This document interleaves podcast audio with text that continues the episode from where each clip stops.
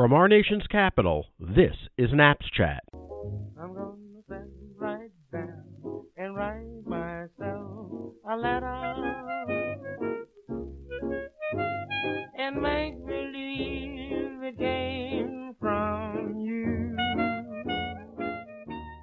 Hi, this is Bob Levy, the Director of Legislative and Political Affairs for the National Association of Postal Supervisors.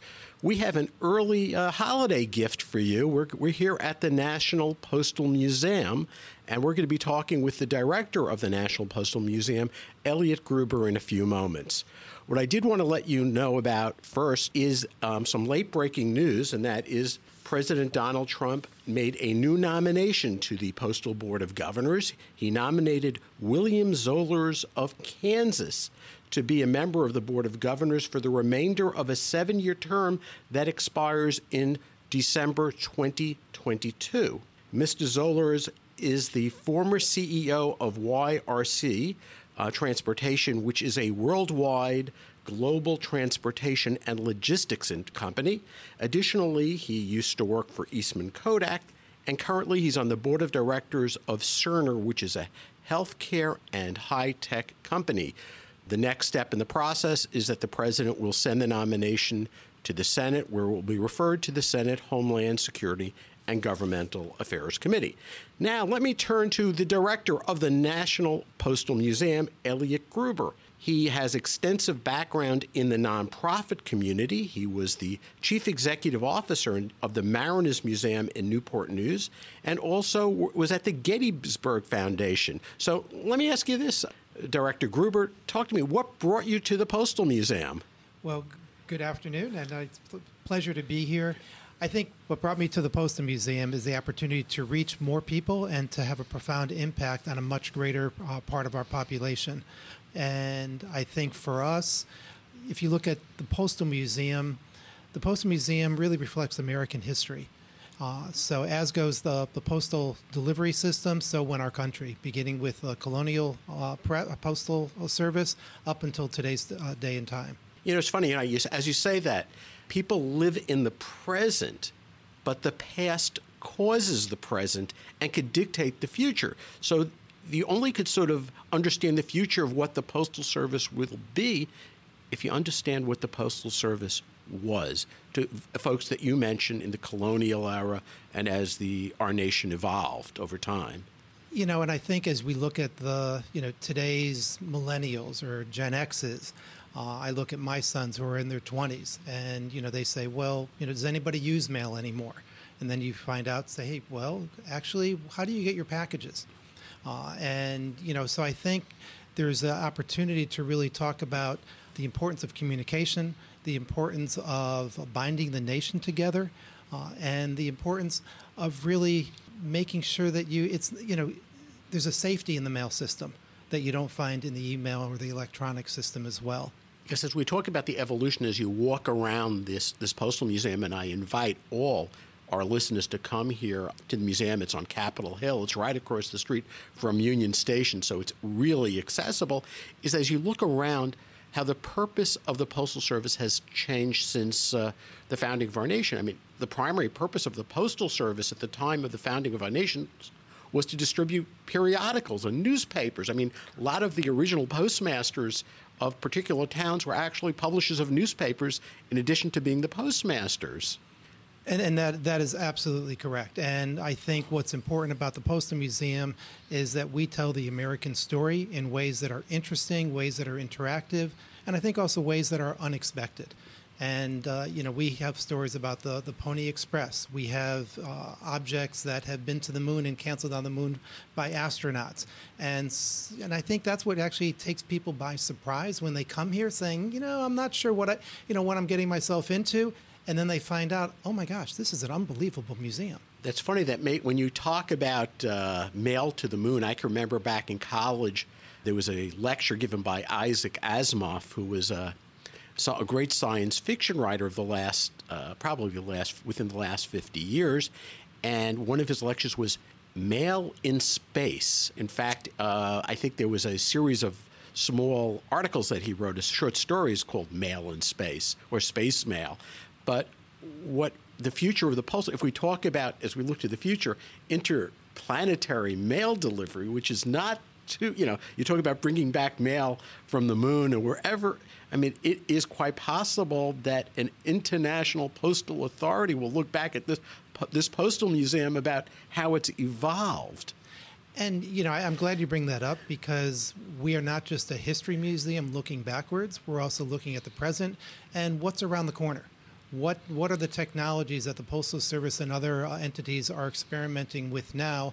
And how do we communicate those opportunities? At one point in time you had segways the postal service was considering using segways. Imagine actually if we had a segway here before it reached the general public and to say hey do you think this is a good opportunity for us to you know for the postal service to deliver mail via segway or do you want to get on a segway? Or what is it even a segway?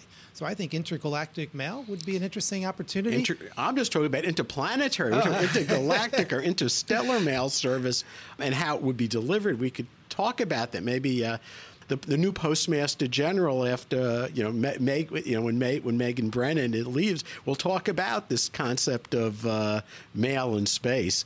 But you know another you know just the concept of binding our nation together, another sort of sort of science fiction or post post apocalyptic uh, novel uh, called The Postman. It made, was made into a movie starring Kevin Costner. is about a guy discovers an old letter carrier's outfit and starts delivering mail through certain uh, outposts around uh, something that was resembling the West, and how uh, he basically tried to bind uh, a post-apocalyptic world together. I have not seen that, but uh, you know that's certainly not not irrelevant for what we're talking about. Right. I remember I was working for another postal association, employee association at the time, and they were handing out books that was called The Postman. It oh, came really? out, uh, and I guess it was in the early 1990s.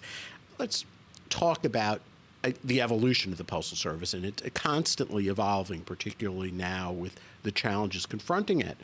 The first symbol of the United States Postal Service, or Postal Department, or Post Office, was the god of commerce, Mercury.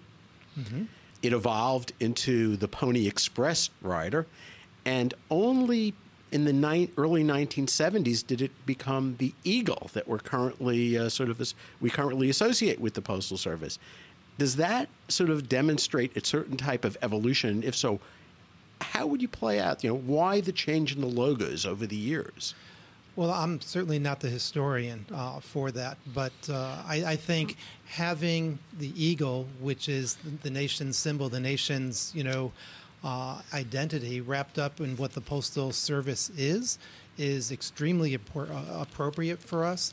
Uh, and uh, you know, certainly at different times in the country's development, we had the turkey, we had some other things that were being considered not for the postal service but for for the country. you know, I think the eagle is is iconic, and I think so is our postal service because think about all the ways the postal service touches everyone in this country every single day from changes of address to different packages and other mail and wh- where would this nation be without uh, that kind of system, that postal delivery system that actually uh, you know makes a tremendous difference in everyone's lives every single day. And also the evolution of the delivery system is quite interesting. Also, we started with post roads, which connected the col- colonial villages and colonial cities. We had stagecoaches, which a little bit further out. We had the railroads, where the postal service was reliant on the railroads. Then the interstate highway system. Now air routes. So it's, it's sort of like different ways in which we transport commerce, we transport communications and correspondence, and that's all memorialized in this museum. Exactly, and you, know you've touched on a, a, lot of different factors there. You have the, the postal service actually was responsible for the development of the commercial airline industry. Most people don't know that. 1918 was the first time that uh, the Postal Department uh, tested out delivering mail via uh, the air.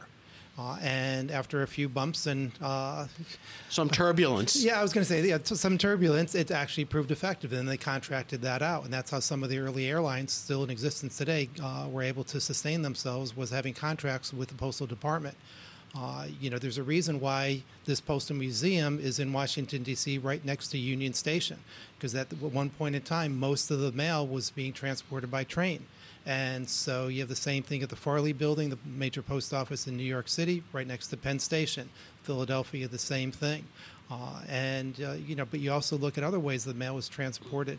Uh, people, I think, are very surprised to learn that uh, we have artifacts related to the Titanic. Well, what would a postal museum have related to the Titanic? Well, of course, there were five postal clerks on the Titanic. Mm. Three American, two British, uh, because they were actually making sure that the mail was ready from England when it was delivered here to the United States. And so we have, you know, actually uh, there is a one of my favorite artifacts in the museum is the fact that uh, we have a stopwatch, a pocket watch, uh, by one of the postal clerks, and it stopped at 127, and uh, at two o'clock or thereabouts, the Titanic officially sank on April 15th, 1912, and so we have this personal artifact that you can relate very emotionally to and you probably didn't know when you came into this museum that we had artifacts related to the Titanic. What other interesting artifacts would one find in the museum?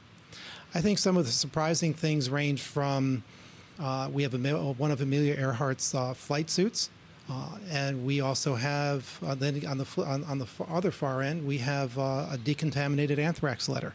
Mm-hmm. And uh, and in between all of that, we of course have a lot of material related to postal history as well as philately. So we have I would say, arguably the most uh, iconic uh, era, printing era of a stamp uh, in American history, and that is the inverted Jenny. Uh, so we have that. Uh, another. What's the inverted Jenny worth? Well, it depends on condition, and I am I can't I can give you a broad element of uh, of, of, of, of, a range, but probably a single stamp maybe between a hundred to three hundred thousand dollars. Uh, there was actually one sheet of a hundred uh, that was broken up mostly into single stamps, and uh, it's a it's it's a beautiful stamp, and it's probably the most well-known printing error uh, of any U.S. stamp. Wow! Now there used to I don't know, still hear the um, the packaging of the Hope Diamond that was sent by registered mail by uh, Harry Winston. Is that you talk a little bit about that? Yeah, you know, most people don't realize we have that, so I'm glad you brought that up. Uh, yeah, so um, the Hope Diamond was actually sent by Harry Winston from New York City through this building when it was operating as, a, as, as the main post office of Washington, D.C., on its way to the Smithsonian Natural History Museum. And so it came through here. Uh, the, the delivery uh, service uh, ended up going through to the Natural History Museum where it was unveiled.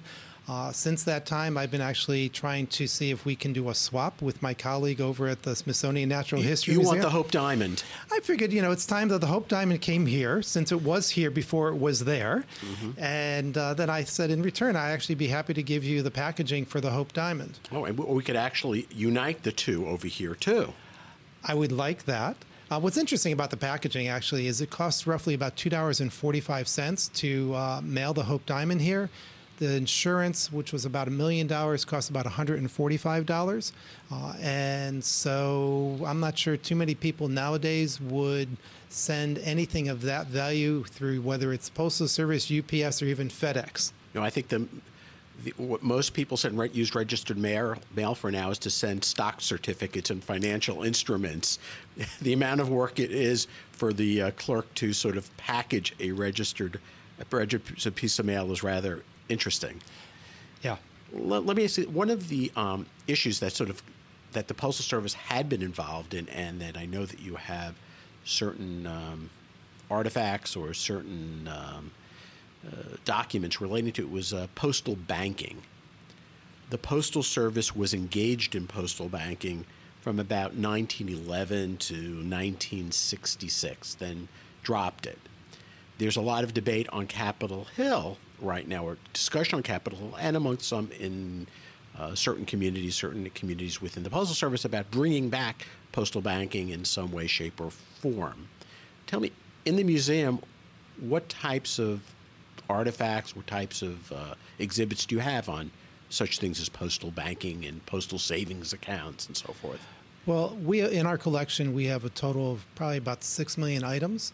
Uh, so we have the second largest collection of any Smithsonian museum, and that ranges from stamps to printing presses to we have uh, on long-term loan from the Postmaster General uh, over 6,000 pieces of artwork uh, that became stamps, most of which became stamps, uh, and we also have documents that relate to the founding of the postal system uh, back in as early as 1790s. What type of documents would those be about the founding of the postal system? So we have a document that was signed by then Secretary of State uh, Thomas Jefferson uh, that actually created the Postal Department. Uh, and we also have what uh, some people would say is the first E-ZPass, uh, and that is when uh, Ben Franklin allowed his uh, first hire to travel the postal roads that you referenced before uh, without having to pay a toll.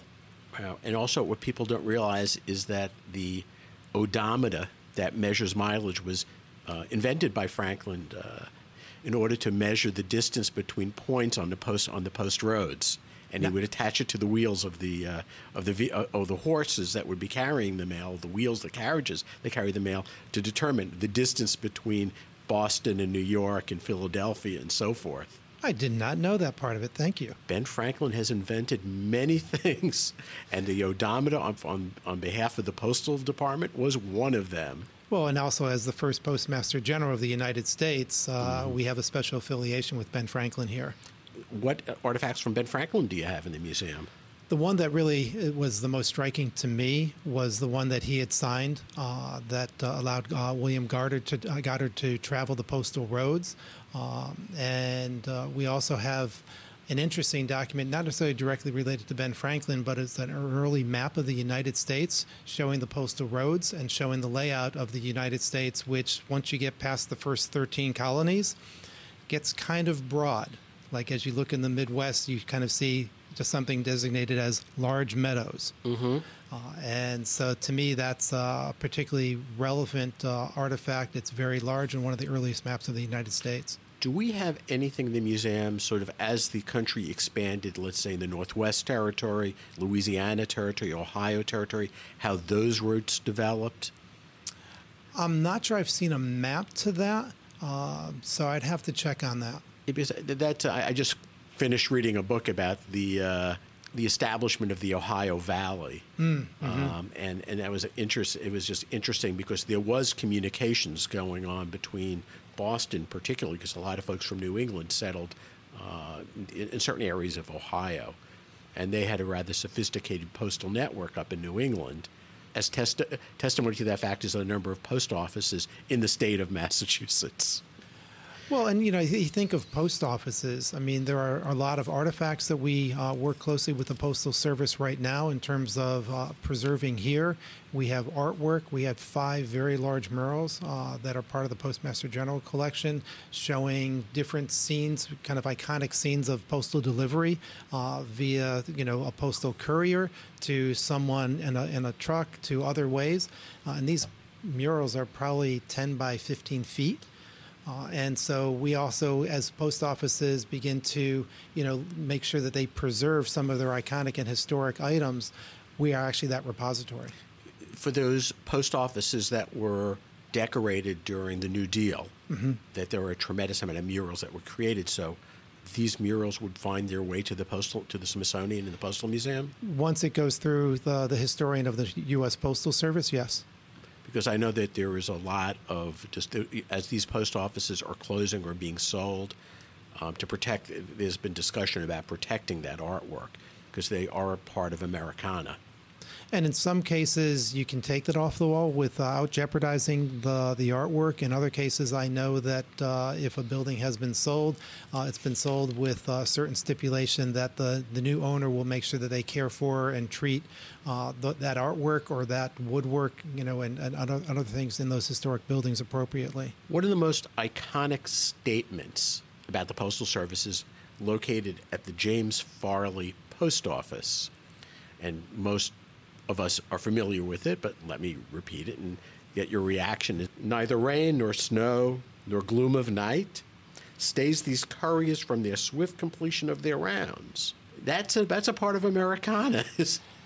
It It is, and it really strikes to the heart of the significance of the Postal Service and its relevance uh, in the development of the country and its continued relevance today.